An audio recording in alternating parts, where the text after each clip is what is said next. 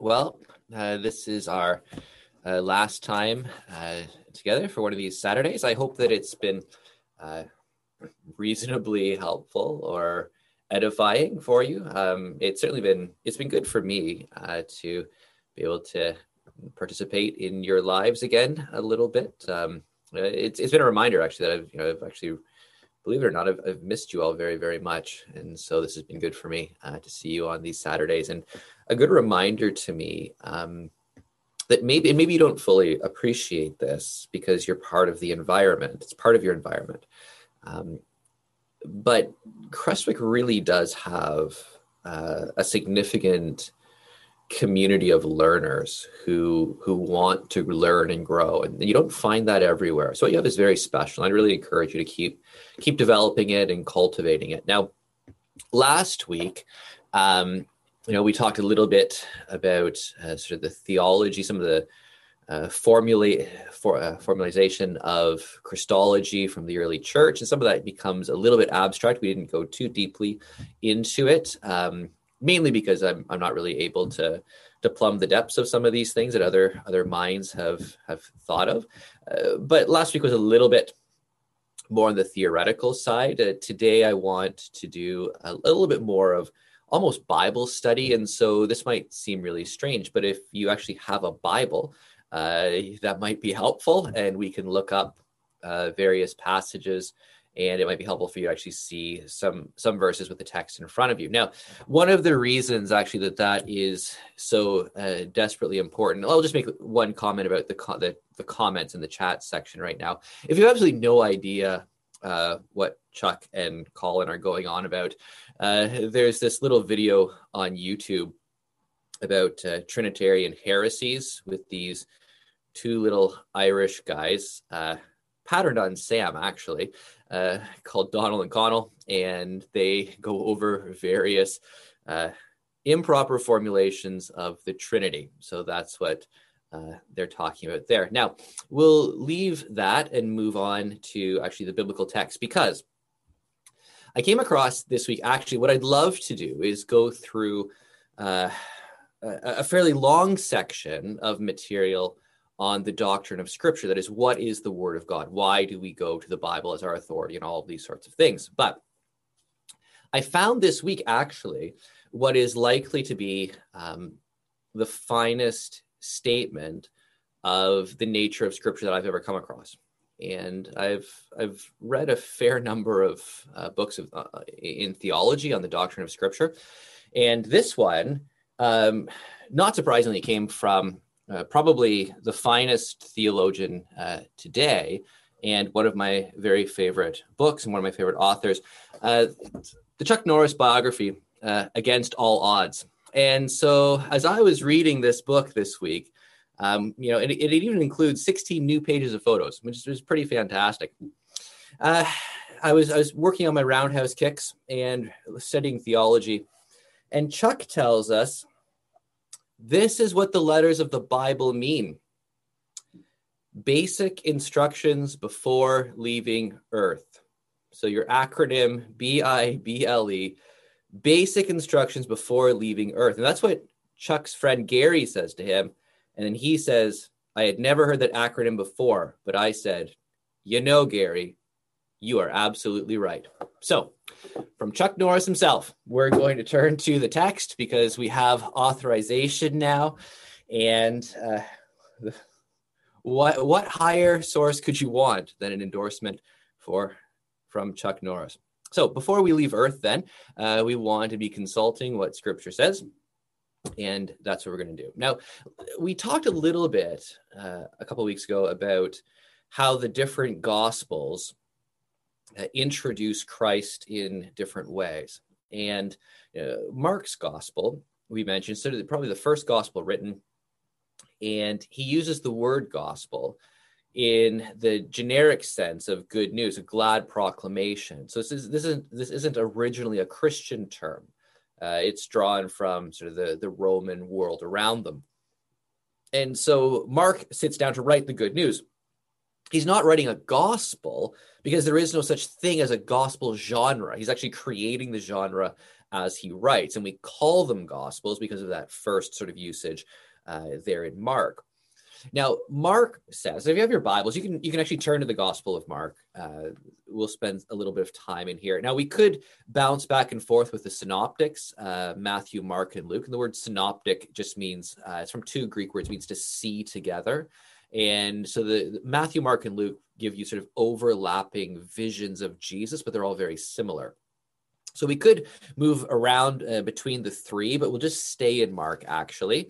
And then in a little bit, we will look at John, because John has some unique contributions and probably the highest Christology that you find in the four Gospels. So if you look at Mark 1:1, it says, the beginning of the good news about Jesus, the Messiah, the Son of God. And as I mentioned, a couple of weeks ago, these two titles, Messiah or Christ, and Son of God, are the two dominant titles for Jesus in the gospel. So he's giving you, right in this opening sentence, the framework of how you're to interpret Christ. Who is Jesus?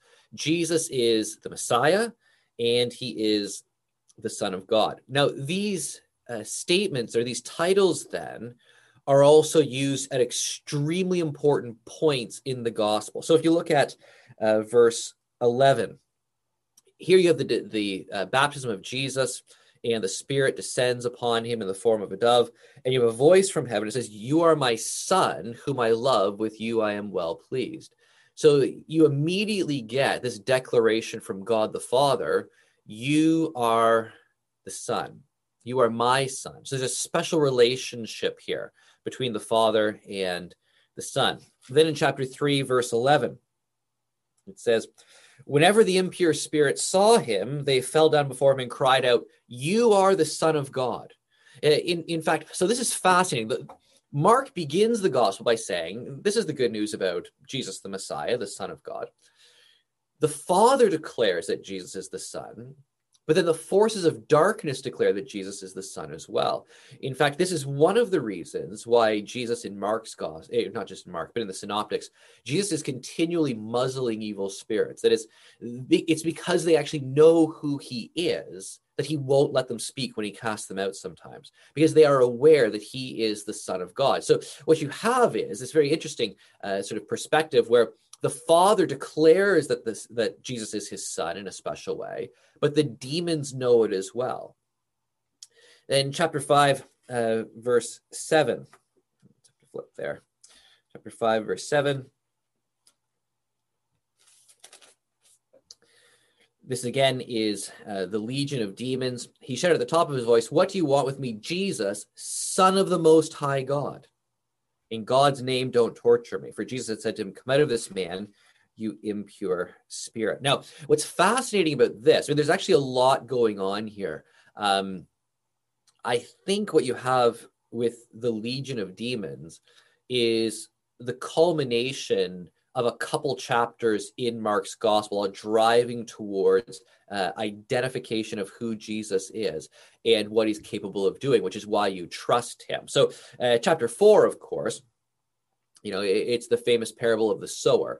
And so, there's a lot in chapter 4 that's about seeds, actually. The seeds being scattered all over the place, and some falls in different types of soil, some falls on pathways. They should have put mulch down or something, and it doesn't really go very well because the birds come and eat it up. And the idea there is that the kingdom of God, the word of the kingdom of God, is being broadcast indiscriminately. And in some places it grows, and in some places it doesn't. And in some places it grows quickly, but there's no fruit. And in other places there's an incredible harvest. But then Jesus compares in chapter 4, verses 26 and following, he compares the mystery of the growth of plants with the mystery of the kingdom. He says, it's amazing. The farmer does all of their work, and yet day and night, whether the farmer's sleeping or not, there's this process that's going on. There's growth, there's development, and that comes from God. There's a mystery, there's a beauty here that God is sovereignly in control of what's happening. We do our work, but how it actually functions, we're not quite sure.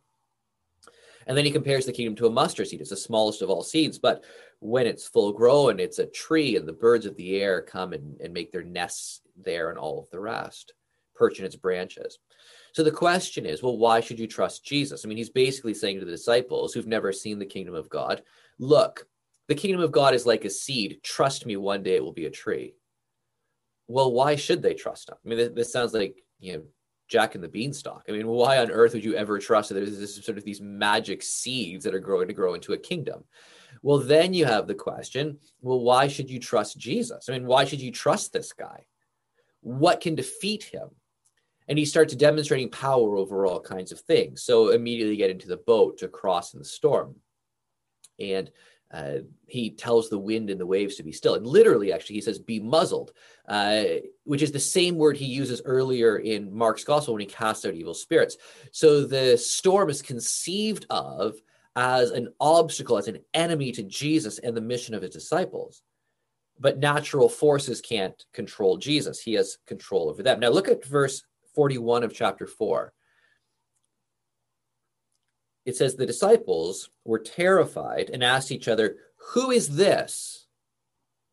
Even the winds and waves obey him.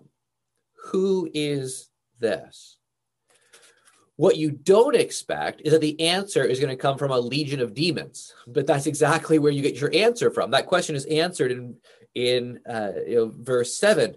What do you want with me, Jesus, Son of the Most High God? And so in a very odd way, this company of the army of hell actually has more insight into who Jesus is than the disciples. You know, they're not surprised that Jesus has the power to cast them out. They're not surprised Jesus has the power to calm the storm. They know he's the Son of the Most High God.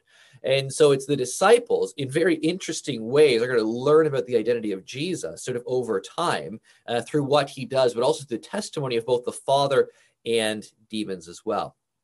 And chapter 9, verse 7, this is the transfiguration where Jesus reveals his glory. The cloud appears and covered them, and a voice came from the cloud. This is my son whom I love. Listen to him. And so in comparison, even with Moses and Elijah, again, you have this divine endorsement. And this divine endorsement, especially in Luke's gospel, is made very clear that this is in fulfillment of Moses' prophecy, that one day there will be a prophet that the Lord raises up amongst his people. And Moses says, you will listen to him. And so here you have Moses, you have this, they're on a mountain, the glory cloud is covering them. That's Sinai all over again. Sinai, glory cloud, voice, Moses, revelation, prophet, listen to him. I mean, it's all this sort of collocation of things saying this is the fulfillment of that text. And actually in Luke's gospel as well, we're told that Moses and Elijah were with Jesus speaking about his exodus, that is literally his exodus. And so you can translate that as a lot of translations do, as his departure, and that's fine. Exodus does mean to depart, but in the whole context, it's almost certainly drawing to your mind the actual exodus itself, which was fulfillment of Passover, liberation, and entry into promised land. And that's precisely what Jesus is going to do. He's going to Jerusalem to fulfill the Exodus. He's going to be the Passover to lead his people out of slavery. And so I think likely it would be probably better if we actually, that's one case where I think we actually probably better if we almost transliterated that and had a more literal translation that Jesus is speaking about his Exodus, because in the whole motif, all the other elements, it's pretty clear what's going on. Anyway, here again, the Father identifies the Son. Now, chapter 12, verse 6 of Mark here. Chapter 12, verse 6. He had one left to send, a son whom he loved. He sent him last of all, saying, they will respect my son. Now, this is in the middle of a parable, right? But the parable is comparing the landowner, who is the father, who has sent servants to these tenants, who the servants represent the prophets, and they've been beaten and killed.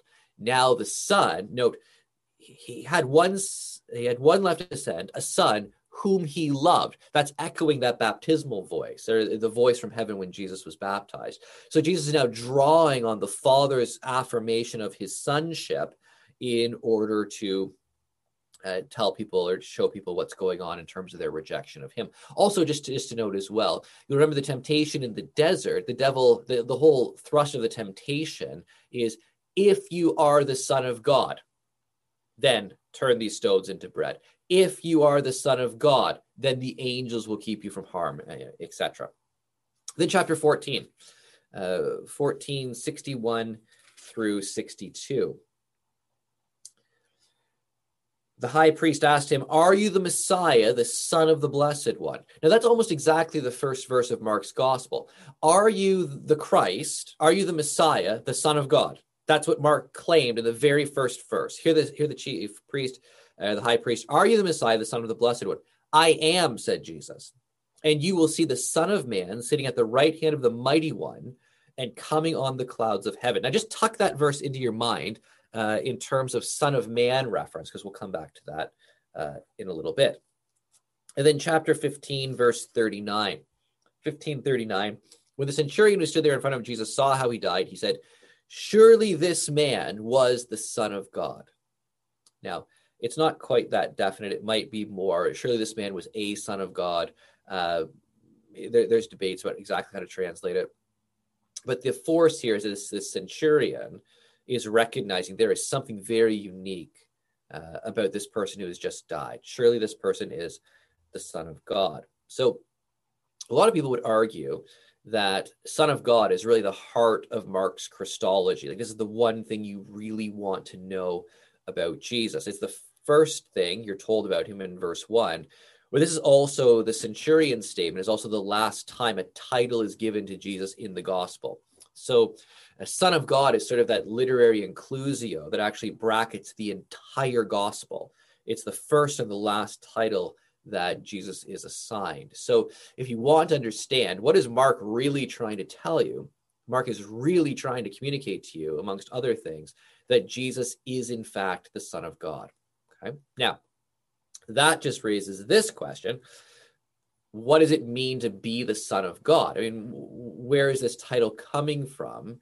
And how are we to understand it? Because there's actually a lot of layers in it. And I think that evangelicals have been far too hasty in jumping to an assumption that a reference to Jesus as the Son of God actually means that he is divine. That is, we tend to take the Son language in terms of ontology. That is, it's a reference to his nature.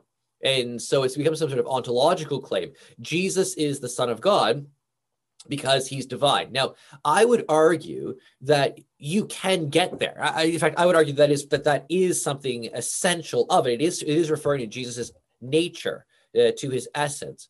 But there's categories you need to build up first, before you can really establish that with any certainty whatsoever. So this is the last seminar, and so we will. This is your last chance to get points, and this is critical.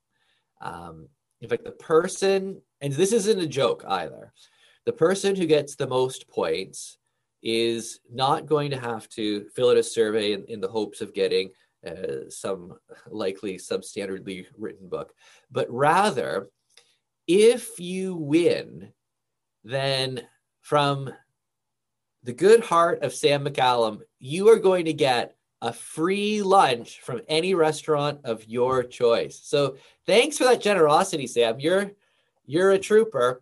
And just so you know, family members are disqualified. So sorry, Lois, you can't win this one, even though I'm sure you would. But Sam will buy you dinner tonight anyway, so don't worry about it. All right. Who is the Son of God in Scripture? And don't say Jesus, that's the easy answer. Who else is referred to as the Son of God in Scripture? Okay, so Colin gives me David and Solomon. Where? What text?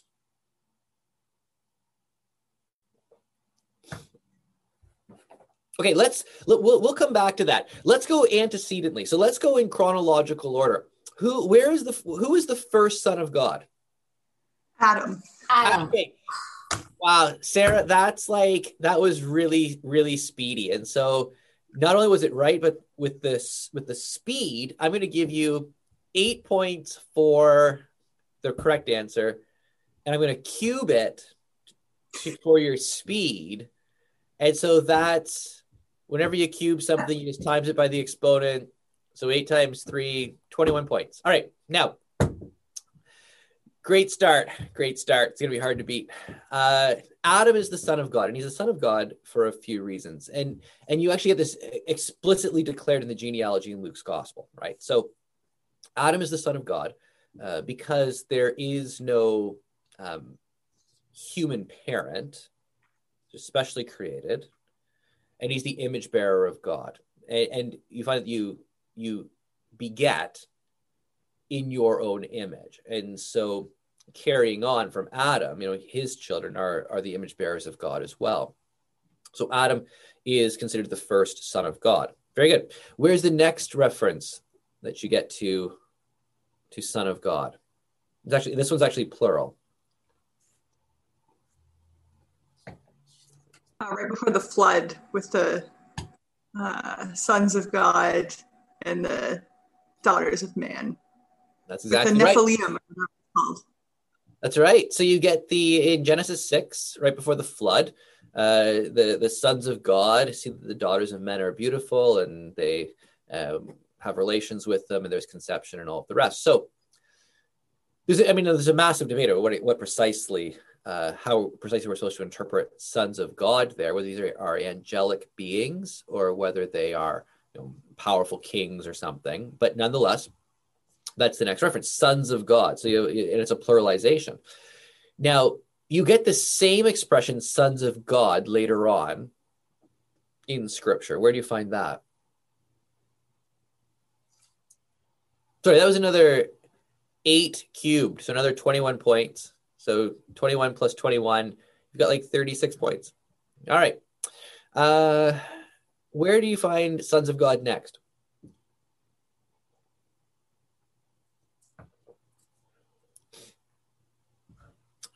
Someone needs to just read Colin's answers in the chat and then speak them aloud, and they'll steal all his points. Oh, yeah. Oh, Colin. Sorry, I'm not really paying attention to that. Yeah, that's good. Although when it's a lowercase j, that actually says job. So we're going to go with Job, and no one gets points for that except me. So you have the sons of God coming to present themselves before the throne of God. Now, a lot of translations will bring that across as rightly in terms of translation as angels, but it's literally sons of God. And so angels are classified as the sons of God. Now, when you get David... You have David and Solomon, you have this Davidic covenant, particularly 2 Samuel chapter 7, okay? And so in 2 Samuel chapter 7, God promises that he will be a father to the Davidic lineage. And so the Davidic king will be adopted as his son. And this is what you get in Psalm 2:7. You are my son, today I have begotten you, or you are my son, today I become your father. And so when the Davidic king takes his place on the throne, he is considered the adopted son of God. He reigns on behalf of his father. And so because God is the great king of Israel. And so the Davidic king, the king of Israel, is a lower K king, reigning on behalf of the capital K king, who is God. And so there's this family mediation that is the father is the king, the human king in the Davidic line is adopted as his son. Now, this becomes really important because Psalm 2:7 is applied to Jesus several times in the New Testament in actually very creative ways. And in Romans, in Hebrews, in Revelation, you see very clearly that Jesus is the fulfillment of Psalm 2, Book of Acts as well. So this whole idea of sonship is not just constrained to Jesus as an ontological category. That is, you can't just say, well, if someone's the son of God, it means they're deity. That's not the case at all, because angels are the sons of God. Human beings are considered the sons of God. And so you can't just jump from, oh, look, here's a reference to the son of God, therefore Jesus is deity. It doesn't work that way. Now, there's also one that hasn't been mentioned yet. Who else is considered? Colin. Yeah, Elohim, the judges, leaders, Pentateuch, Psalms, John, Acts. Yeah, okay. Let's just call it a day. That's about everything. But we also missed one. Who's the firstborn son of God before Jesus?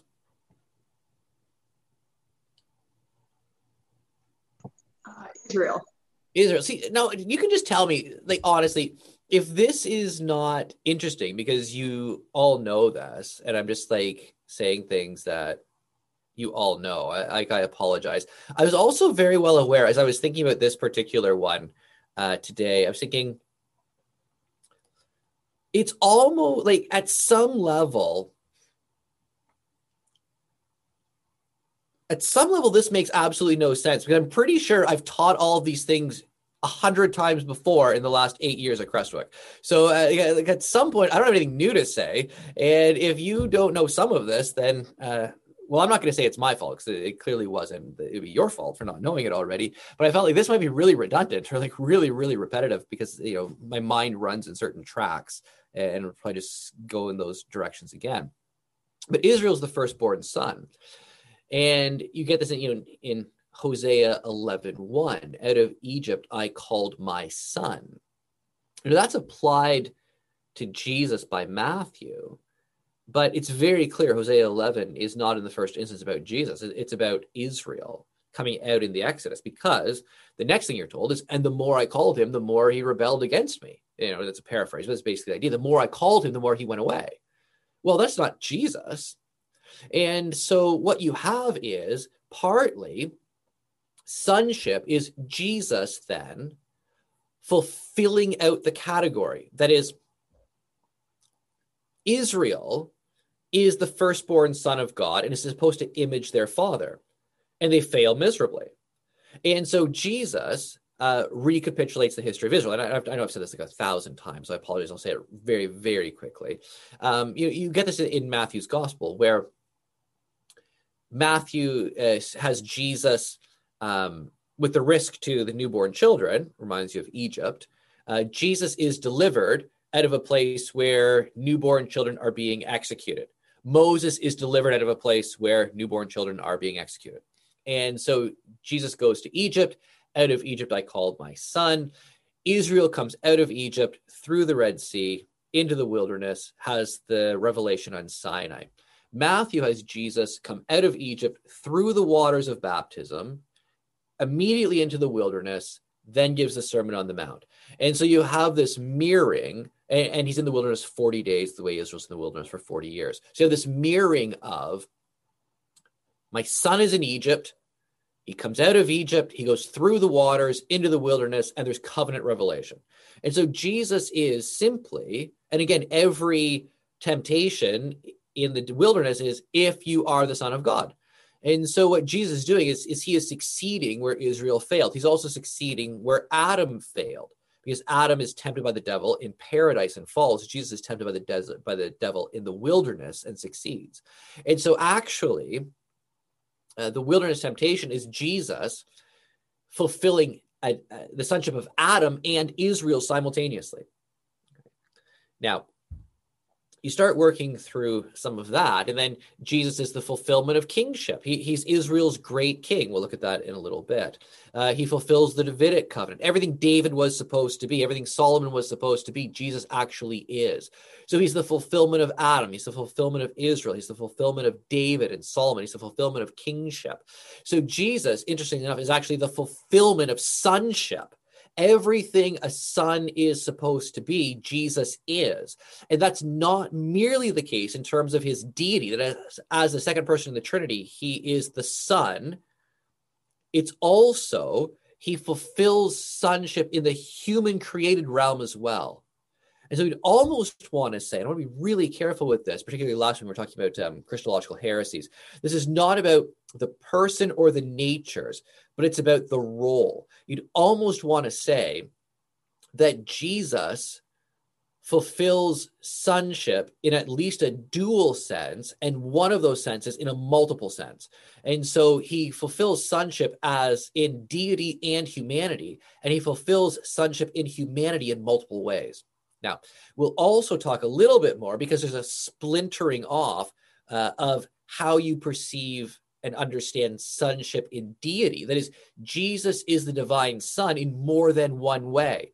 So sonship is extraordinarily multifaceted, and even the sonship of deity is multifaceted, and the sonship of humanity is extraordinarily multifaceted. So the sonship of Christ then becomes this enormous category, and it's not sufficient just to say, well, how do you know that Jesus is God? Well, John 3:16 says God sent his son into the world.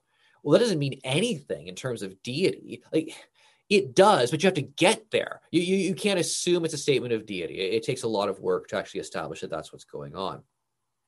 So Jesus is the Son of God. That's the thing Mark wants you to know. John will develop sonship in a slightly different way, so we'll spend a little bit more time talking about this when we get there. Now, unless someone has any comments or questions or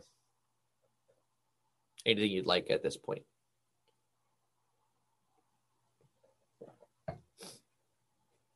All right, I'm just going to say, because I have no idea what's going on.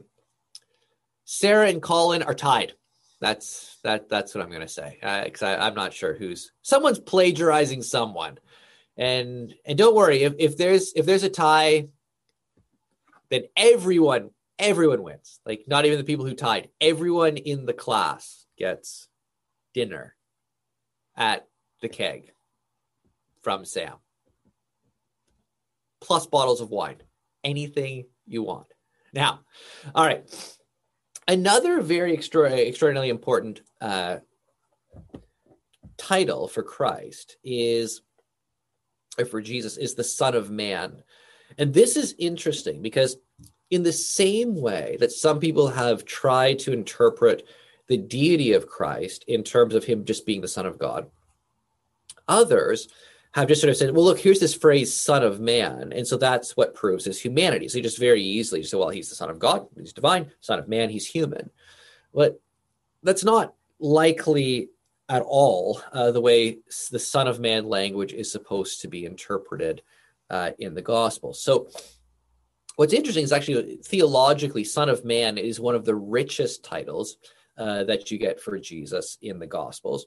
And it's, there's three things actually that are pretty interesting to note about this. One is that Son of Man is statistically Jesus's favorite way of describing himself.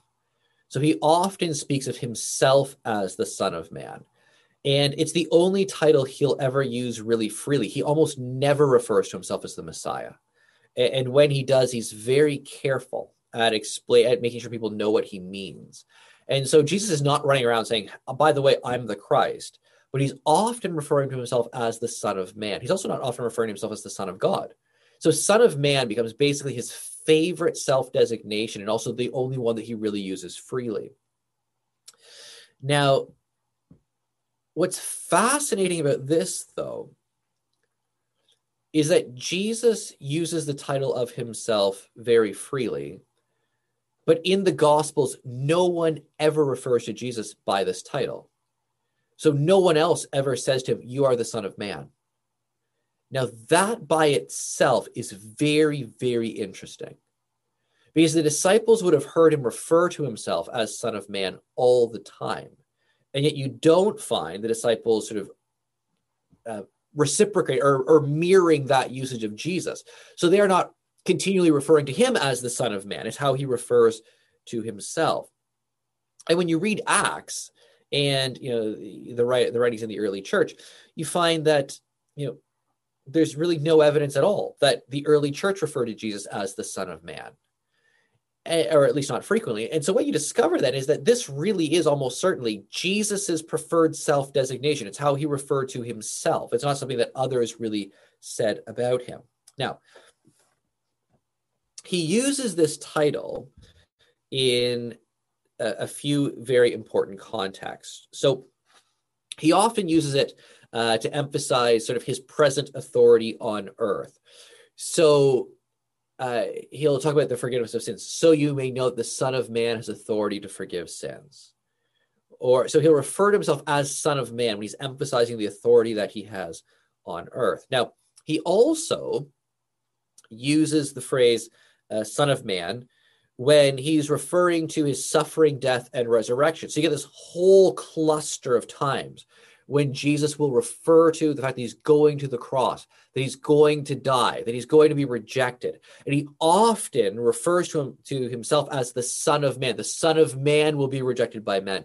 They will do to the Son of Man what they wish and all of the rest. So Son of Man becomes a title that Jesus uses of himself when he's emphasizing his authority, but also when he's emphasizing his sacrifice, his atonement. He then also uses the term Son of Man when he's talking about coming in eschatological power and glory. So you'll recall when Jesus was before the high priest, and I said, just sort of tuck that, away in your minds. Jesus is asked, whether or not he is the Son of God. And he says, I am, and you will see the Son of Man sitting at the right hand of the Mighty One and coming on the clouds of heaven. That's, Mark 14:62. So, and this is very consistent. When Jesus talks about the return, it's the coming of the Son of Man. And you usually get this sort of collocation of things where you get Jesus speaking about returning in eschatological splendor, and it's the Son of Man and the glory and the clouds and the angels. And so you get that in the synoptics in a fair number of places. So Son of Man is actually, it's used by Jesus over 65 times in the Gospels, which is just an enormous number of times when you think about how little material the Gospels actually contain, sort of physically. There's only so many words in them. But Jesus refers to himself as Son of Man over 65 times. Now, some people have looked at Ezekiel as the place to go in terms of interpreting this, because in Ezekiel, the prophet is often referred to as the Son of Man. When Ezekiel's referred to as the Son of Man, it really is a reference to his humanity. It really is. And so this is a reminder to him that in sort of contrast to the great glory of God, that that incredible sort of pyrotechnic vision of God's glory that you get in Ezekiel 1, in contrast to this incredible being that you can't even describe, you are merely the Son of Man. You are a creature of dust. And so in Ezekiel, it's definitely functioning that way. There's no doubt. But there's another reference to the Son of Man in the Old Testament. And one is not about sort of humanity and lowliness and all the rest. And you can tell that Jesus isn't using Son of Man in that Ezekiel sense because of the context of power and glory and all the rest. Now, I know for sure some of you know this, but where is that sort of key reference to the Son of Man in the Old Testament that helps us understand? Daniel 7:3. Sorry, pardon? Daniel 7:3. Daniel 7. Well, let's see. You didn't say verse 3, did you? I did. Daniel 7, verse 3. Yeah. No, you didn't say verse 3. I'm giving you a chance to not have said that. What does your Daniel 7, verse 3 say? Maybe you're reading it out of a different 13. 7:13. Oh, 13. Oh, I see. Because I wasn't quite sure if you really wanted to be four great beasts, each different from the others, came up out of the sea. I just wasn't sure if that was the key to interpreting what Jesus means by Son of Man. That's a bit of an obscure hermeneutical key. You know what? I've always been convinced that if you want to know what did Jesus mean when he referred to himself as the Son of Man, you just can't understand it unless you understand four great beasts, each different from the others, came up out of the sea. Like, if you just can't understand it without knowing what that verse means. All right, so let's see if verse 13 is a little better. In my vision at night I looked, and there before me was one like a Son of Man. Oh, yes, this is much better already. Coming with the clouds of heaven. He approached the Ancient of Days and was led into his presence. He was given authority, glory, and sovereign power. All nations and peoples of every language worshipped him. His dominion is an everlasting dominion that will not pass away, and his kingdom is one that will never be destroyed. Yeah, that sounds a lot better. Now, a couple of things which we don't have time for, but who has time for anything? So we may as well talk about this very briefly. We won't elaborate, but what's amazing about the book of Daniel is, and this actually is sort of an interpretive key to it, the book of Daniel is cyclical. That is, you get dreams and visions, but they're actually about the same thing. And the structure of the book, if you carefully chart out the structure of the book, you can see this. So what you get is, you don't get a series of consecutive things. You get a vision or a dream, which teaches you something. And then you get another vision and dream, which teaches you the exact same thing through different imagery. And you can see, you can see this. If you read Daniel carefully, you can see this. So what you have here is, this is giving you another perspective on the eternal kingdom, which you've already had introduced earlier chapters. Now, I saw one like a son of man coming with the clouds of heaven. Now, again, you know, clouds are so essential to understand. You know, you think of the song, you know, I've looked at clouds from both sides now. And in terms of scripture, you need to do that. You need to look at clouds from both sides now. Sometimes the cloud imagery is talking about literal clouds. God sends the rain, you know, God controls the weather patterns. But more, clouds are symbolic of the manifestation of God's glory. So Israel is led by the pillar of cloud. Sinai is covered with the cloud and with the storm. In the Mount of Transfiguration, they're covered with the cloud. In the Ascension, Jesus goes into the clouds. That is not sort of a statement of weather patterns. It's saying that Jesus has gone into the presence of God. And so when Jesus says, so when Jesus talks about his return, he will be coming with the clouds of heaven. That is not saying it's going to be a cloudy day when the Lord returns. You know, it's saying that he comes with the Father's glory. That's why you have clouds and angels all together. So he's coming with the clouds of heaven. He approached the Ancient of Days and was led into his presence. That's obviously God the Father. He was given authority, glory, and sovereign power. All nations and peoples of every language worshipped him. Well, who comes in the glory of God into the very throne room of God is given sovereign power and has everyone worship him. And this sounds an awful lot like Revelation 5, actually, which is the fulfillment of this in many ways. His dominion is an everlasting dominion. His kingdom lasts forever. His kingdom is one that will never be destroyed. And so when Jesus is referring to himself as the Son of Man, at first it actually is ambiguous. What is he talking about? Because you do have that kind of Ezekiel reference, right? And so is Jesus just referring to his humanity? I think this is one of the reasons why Jesus' use of this title is so brilliant. It can refer just to humanity. But this figure here is like the Son of Man. He's like a human being, but he's more than that. He's not merely a human being. And as Jesus begins to unfold his divine identity, Son of Man becomes almost a perfect vehicle for it.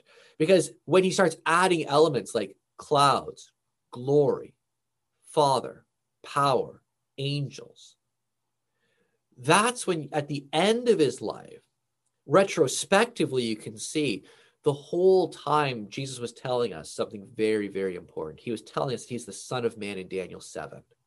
So he is fully human. He is fully divine. But what Jesus is really saying is, I am the fulfillment of this really, really incredible text. And then, obviously, you have to handle the four beasts coming out of the sea and all of the rest, but we don't have time for that this morning. Now, let's take a moment to go to the Gospel of John. John has his own particular Christology. Most people would argue, I think rightly, that John has the highest Christology that you get in the Gospels. I mean, not that he sees that Jesus is more divine than the other writers, but he presents it a little bit more explicitly and in slightly different categories. So, you know, the very first verse of John 1, he forthrightly declares that the Logos is God, right? We talked about Logos Christology, last week or the week before. So we won't talk about it today, but there's this declaration he's God. Then at the end of the gospel, Thomas, my Lord and my God. These are forthright, explicit, declarations of the deity of Christ. So, John's gospel is not, sort of beating around the bush whatsoever. Now, one of the key verses in John's gospel is John 14:9, when Philip says, show us the Father. And Jesus says, whoever has seen me has seen the Father. Now think about that. Like think about some of these claims. Can you imagine if, I were to say to you, and if I really meant it, if you said, you know what, you want me to teach you a little something about God, but if you've seen me, you've seen God. Like, can you imagine if someone said that and meant it? Jesus says, if you have seen me, you have seen the Father. In other words, Jesus is aware that he presents to people the fullness of deity. And his disciples are actually so impressed by him that they believe it. Now, in John's gospel, there are references to Jesus as the Christ or the Messiah. Those occur in, particularly important places. There are references to Jesus being the King, and that's important as well. In fact, there's a lot of irony taking place at the cross with Pilate, when the Jews and Pilate are going back and forth, and even the sign that's put on the cross, this is Jesus, the King of the Jews. There's a lot of sarcasm. There's a lot of political leveraging going on. There's a whole, you don't need to know this to see what's going on in the Gospels, but there's actually a whole historical backstory of the relationship that Pilate had with the Jews and some of the trouble. And Pilate was on very, very thin ice with Tiberius Caesar. And the Jews knew it because the Jews had already sent a delegation to Rome complaining about the brutality and stupidity of Pilate.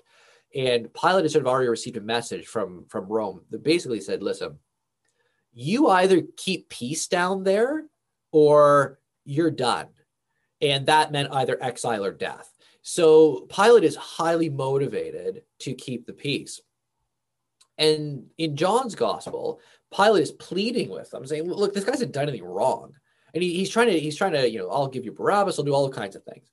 And the Jews say, listen, this man claims to be a king. We have no king but Caesar, which is the most transparent, bold-faced lie imaginable.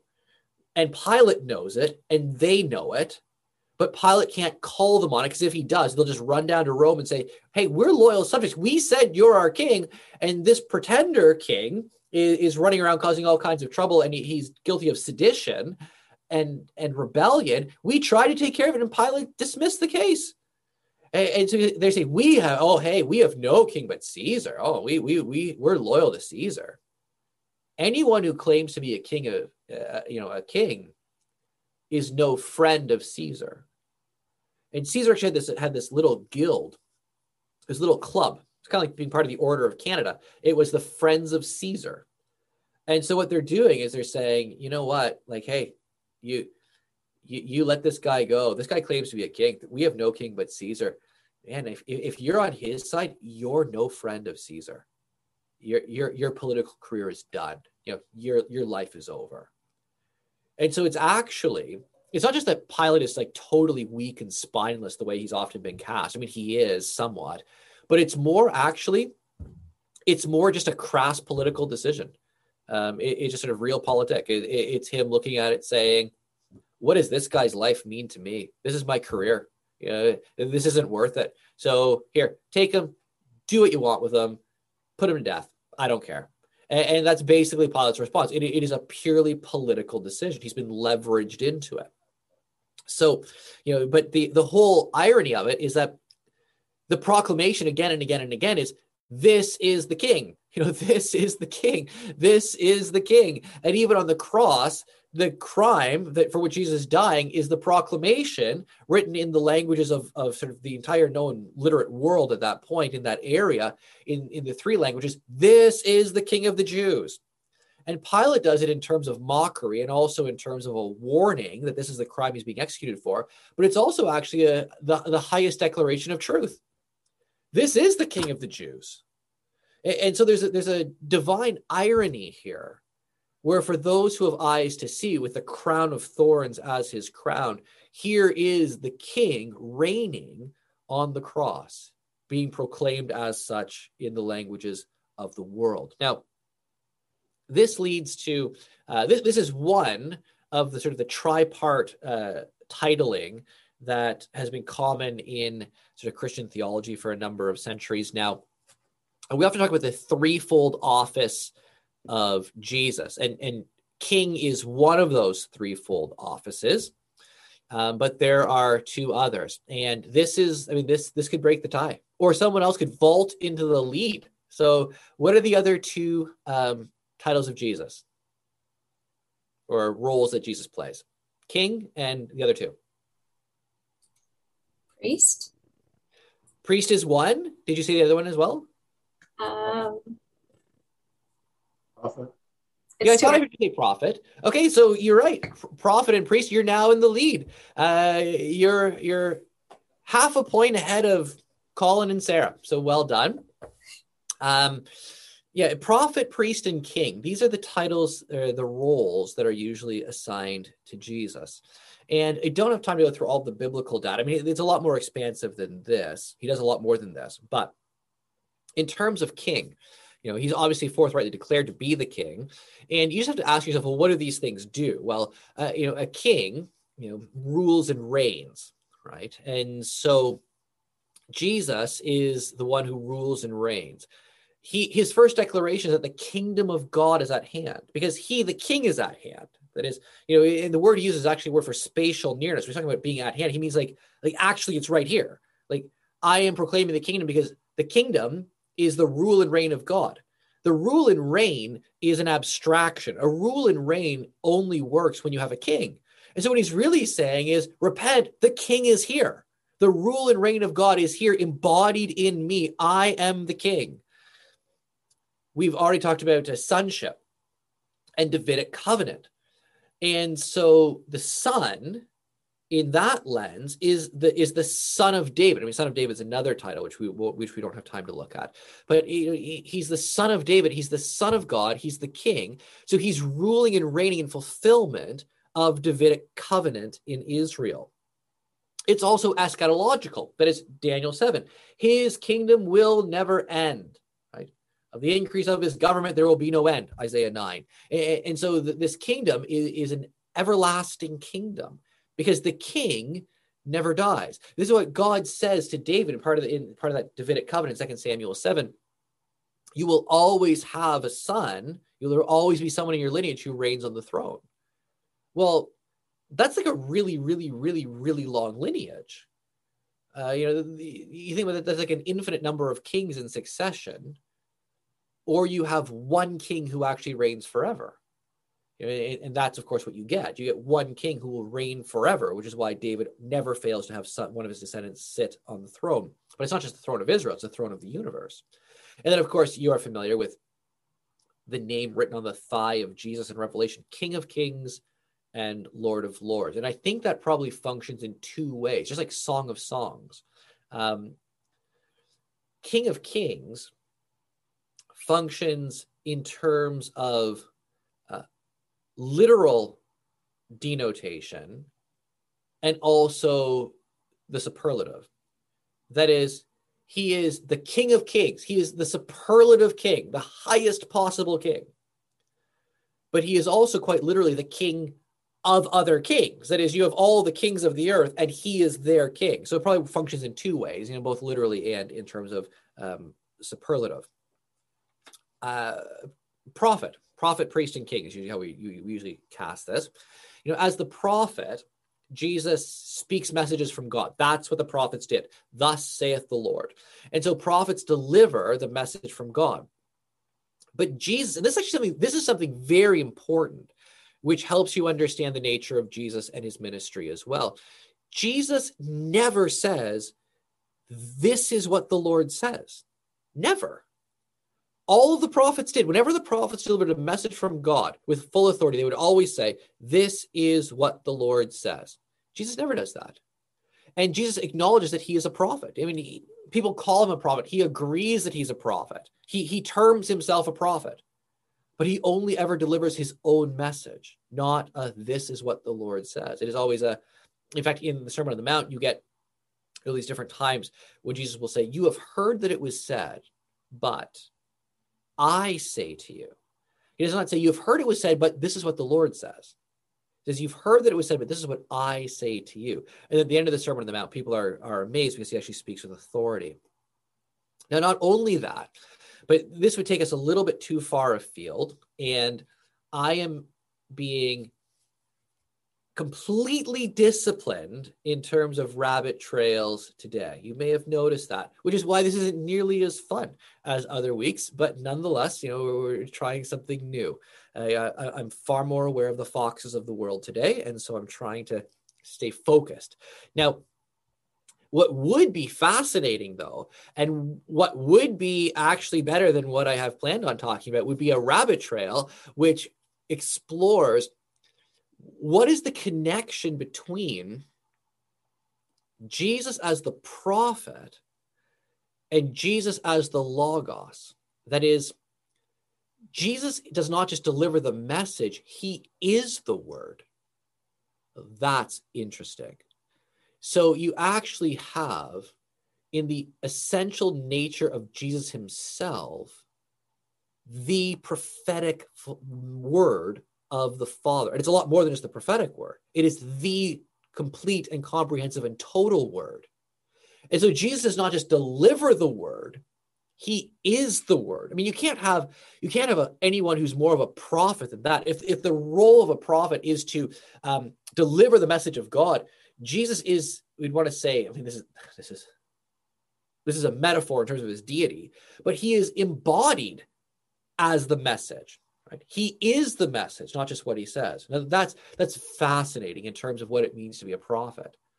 He is the prophecy and the prophet in one, just in his existence. And then priest, prophet, priest, and king. Hebrews talks a lot about this. This is a very, very important category. You know, the priest mediates between God and man. And so in the Old Covenant, you brought your sacrifice. You couldn't offer your own sacrifice to God. You brought your sacrifice. The priest offered it on your behalf. You actually couldn't even go into the temple as a regular person. You could go into the courtyard of the temple, but only the priests went into the temple. And so there was a mediation, critical mediatory role between the priest and the people and God. And they offer sacrifices. In the Old Covenant, you find out that the priest and the Levites were supposed to be without blemish, just like the sacrifices were supposed to be without blemish. So if you had certain deformities or disqualifications, you could not serve as a priest. So the image is you're supposed to have this quote-unquote blameless priest offering a blameless sacrifice. Well, you never had either one of those, really, until you get to Jesus. And Hebrews tells us that Jesus, you know, makes us holy, purifies us, takes care of our sin once for all when he sacrificed himself. That is, so he actually, Jesus is not only the high priest, Jesus is the priest and the sacrifice. And more than that, he's actually the temple itself. And you know, the New Testament makes this very clear in terms of fulfillment. I don't have time to talk about that now. I've already talked about that at other times with you. So in terms of prophet, priest, and king, Jesus is the comprehensive fulfillment not only of those roles, but actually of everything clustering around those roles. So in terms of being the priest, he's the high priest. He's the whole system. He's literally everything. He's the priest, the sacrifice, the altar, the temple, everything. That's very quick, but what can we do? The foxes have been let loose. So John's gospel talks about sonship as well. Now, John developed sonship a little bit differently from the synoptics. So what's interesting is that in the synoptics and in the book of Acts and in the letters of Paul, the word God is used far more than the word Father in reference to God. But John reverses this. So John actually uses the word Father for God 127 times, which is an enormous amount.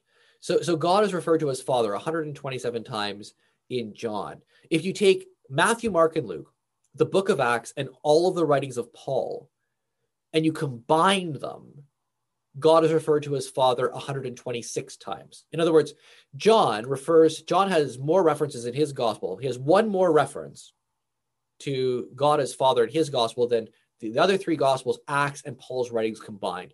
That by itself gives you a bit of a lens to understand how important this category is for John.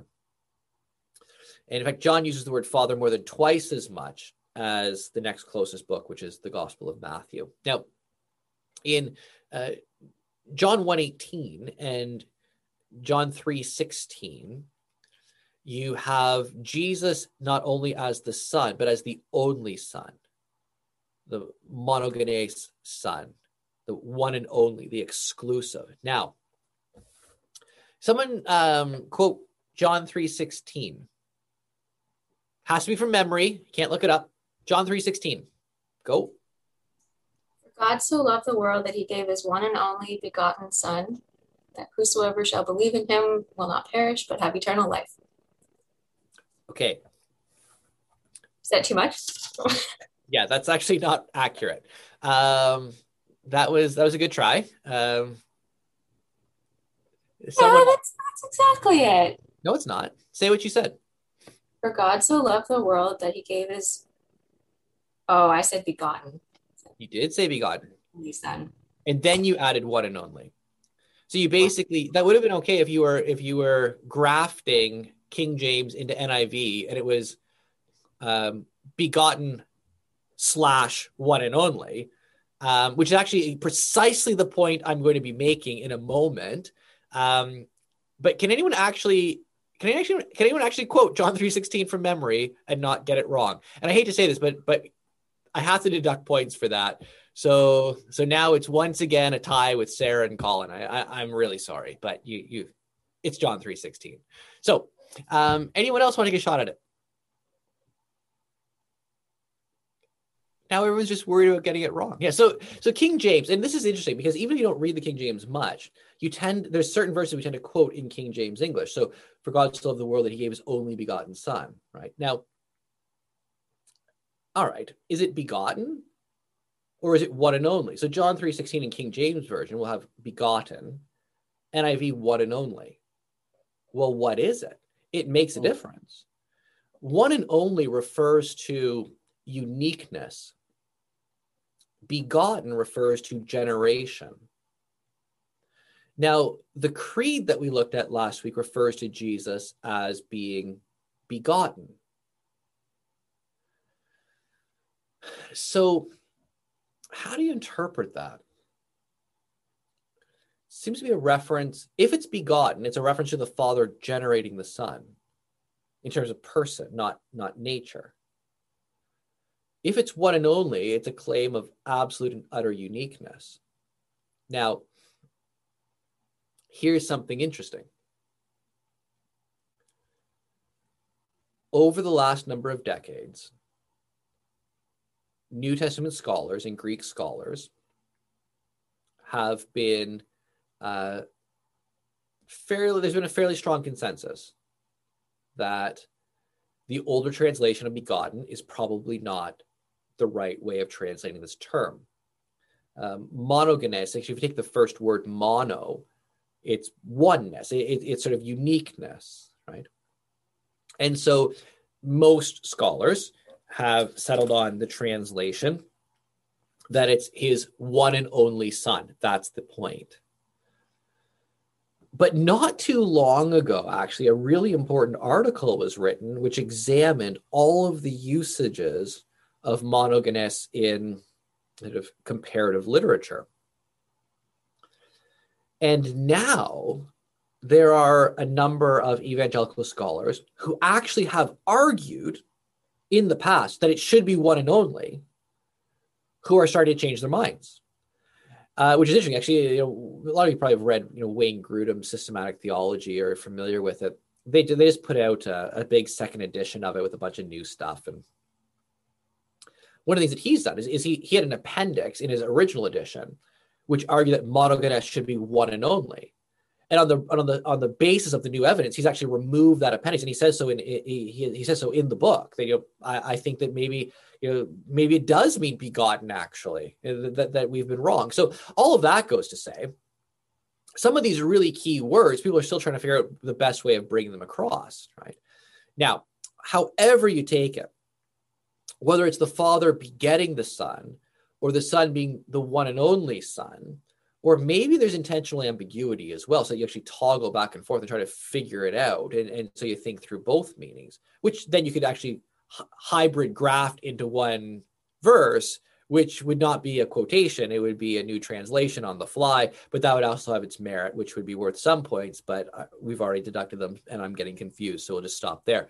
So, but there's something very special being said about the Son with this term, something very, very unique about the Son. No one else is the monogenes. It is only Jesus. Now, turn to John 5, because this is a really important section. John 5. There's a lot more about sonship in John, actually, which I'd like us to look at, but we don't have time. John 5, verse 19.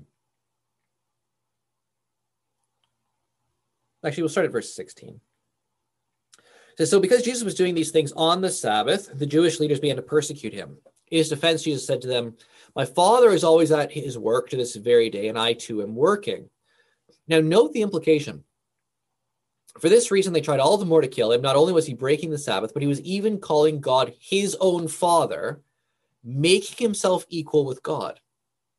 And so they see, wait, there's something going on here where the fact that your appeal is, I can do things on the Sabbath because my Father is working on the Sabbath, and so I'm working too. He's making a functional equivalent between himself and the Father. Now, Jesus then says, very truly I tell you, the Son can do nothing by himself. He can only do what he sees his Father doing, because whatever the Father does, the Son also does. For the Father loves the Son and shows him all he does. So you have this very strong claim. The Father loves the Son. But note, whatever the Father does, the Son also does. Well, the Father creates a universe. The Father is perfectly holy. The Father is in sovereign control. Whatever the Father does, the Son does. The idea here, this is critical to understand layers of meaning of sonship, is sonship is not merely essence and nature, it's also function. Jesus is functionally the Son of God because he functions just like the Father does. What the Father does, the Son does. So he goes on to talk about how he can give life to people. Then verse 22, moreover, the Father judges no one, but has entrusted all judgment to the Son, that all may honor the Son just as they honor the Father. And so here Jesus is saying, I do everything the Father does. So the way you honor God, you're supposed to honor me. Everyone is supposed to honor me the way they honor God the Father, which is an absolutely incredible statement. The Father has life in himself. He's granted it to the Son to have life in himself. And it goes on and on. So the idea here is like Father, like Son. That is, it's a functional sonship. Now, in John 8, you'll remember that the Jews are saying they're the children of Abraham. And Jesus says, you're not the children of Abraham because you're not doing what Abraham did. Abraham saw my day, rejoiced, and was glad. You are actually children of the devil. Your father is Satan. They said, well, and they're highly offended. And Jesus says, look, you reject me because I tell the truth, and you're trying to kill me. That's lying and murdering. Who's a liar and a murderer from the beginning? Satan is a liar and a murderer from the beginning. So you, because you are liars and murderers, your father is Satan. It's not some crass comment about copulation and paternity, it's functional. When you act like Satan, it proves your father is Satan. This is a massive Hebrew category, actually. So Jesus will talk about, blessed are the peacemakers, for they'll be called the sons of God. God makes peace. You make peace, you're like God's son, right? Sons of Belial, you are sons of the devil. You get this, it's an idiom in Hebrew, which often our English translations don't bring across literally. They give you the meaning of the idiom. But you can be sons of wisdom. Why? Because you're wise. So wisdom must be your father. You can be sons of worthlessness. Why? Because you're lazy and good for nothing. And so you the only way to explain how lazy and good for nothing you are must be that your father was laziness itself, right? So it's this massive Hebrew idiom you get all of the time. And so Jesus is applying that, but the way he applies the idiom functionally, in terms of function, is I am so much like God. The only explanation is that God is my father. I do everything that the father does. That is an absolutely astounding claim. And it's either blasphemy, which is why the Jews try to kill him, or it's true. In order to do everything the Father does, you have to be coextensive with the Father. To do everything the Father does, you have to be able to do everything God can do. Well, who can do everything God can do? Only God. And so this claim that the Son does everything the Father does is a high claim to deity. Now, John's Gospel also talks a lot about Jesus developing the something they call the I am statements. That is, Jesus is developing his identity through thickening, fleshing out, fulfilling particular themes with the reference to I am, as we'll see sort of being encapsulated in terms of Yahweh himself. So you'll recall, we don't have time to turn there, but John 6:35, he says, I am the bread of life. I am the true manna that came from heaven. 8:12, he says, I am the light of the world. 10:7, I am the gate for the sheep. 10:11, I am the good shepherd. Then 11:25-26, I am the resurrection and the life. Then 14:6, I am the way, the truth, and the life. And 15:1, I am the true vine. So you see, so Jesus is life and bread and light, the shepherd, resurrection and life, the way, the truth, the life, the true vine. And these I am statements, the interpretive key to them is not surprisingly Daniel 7:3, and also John 8:57-59, where Jesus refers to himself as I am. Before Abraham was, I am. And the Jews pick up stones to stone him. Jesus is taking the divine name on himself. We already talked about that a couple weeks ago with the deity of Christ. But that becomes then, when Jesus uses these other phrases, I am the bread of life. I am the resurrection and life. It's all tied to his identity of deity that you get in John 8 in that section. Now, a lot more to say about that, but does anyone have any questions or comments or anything you'd like to throw out there at this time?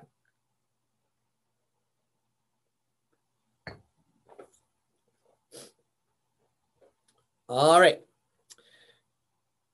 Very, very, very quickly then. Just a few sort of miscellaneous things, just to stimulate your own thinking. In reference to John 10, Jesus is the good shepherd. But again, in terms of layered fulfillment, Jesus is both shepherd and sheep, right? I mean, he is the good shepherd. He's also, he's the good shepherd who lays down his life for the sheep, but he's also the Lamb of God who takes away the sin of the world. Worthy is the Lamb who is slain. And so you often get actually this sort of multi-sided view of Jesus, that he fulfills just massive categories all through the Old Testament, things that go together. Shepherd and sheep, you recall, of course, that he is the head of the church. He is the bridegroom. He's the Alpha and the Omega. Hebrews and Colossians say he holds everything together. He is the point of everything, the center of coherence. And one of the things that we will have completely failed at, completely, is none of this is actually academic. That is, everything we're taught about Jesus, we are taught so that we will come to him for salvation, because Jesus is he is the Savior. Right? That's another extraordinarily important title, which also lines him up with deity. Who is the great Savior of Israel? It's God. Only God saves. Salvation is from the Lord. And so the Savior is divine. And so we are to come to this Jesus. This is the more you can understand, or the more you can appreciate the greatness and grandeur of Jesus, the more you will find security in the salvation he offers, and the more you will find yourself amazed that this one is the one who died for you. There is absolutely no one greater than Jesus, which is why we need to come to him for salvation. But then why we've failed if after spending a few Saturday mornings thinking about Jesus, if we're not driven to actually worship him. I mean, he is to be worshiped. He is to be loved. He is to be adored. He's to be exalted and magnified and glorified. And we're supposed to find that we want him to be in the central place of our lives because of how great he is. And not just great in an ontological sense, although he is, but also good. He is so great in his being, but so good to us in terms of what he has provided, particularly in atonement. And so if we had more time, we'd talk about atonement. How exactly is it that Christ atones for sin? Well, there's whole rich typology fulfillment. You have this first prophecy, Genesis 3:15, about the serpent's head being crushed. And then, you have Passover and Day of Atonement and the sacrificial system, and Jesus, the Lamb of God, fulfilling all of that. And then when Jesus dies, he is the high priest sacrificing himself as, a substitutionary atonement. That is, he takes our place. He bears the wrath of God. He propitiates the Father, makes the Father favorable through the sort of assuaging his wrath. And he expiates or removes our sin. And so he cleanses us and removes our sin, and he satisfies the wrath and justice of God so that we are redeemed. We are bought to belong to him, and we're ransomed. Part of that is the legal penalty for our sin is removed, but also the power of Satan is broken. So the devil is defeated.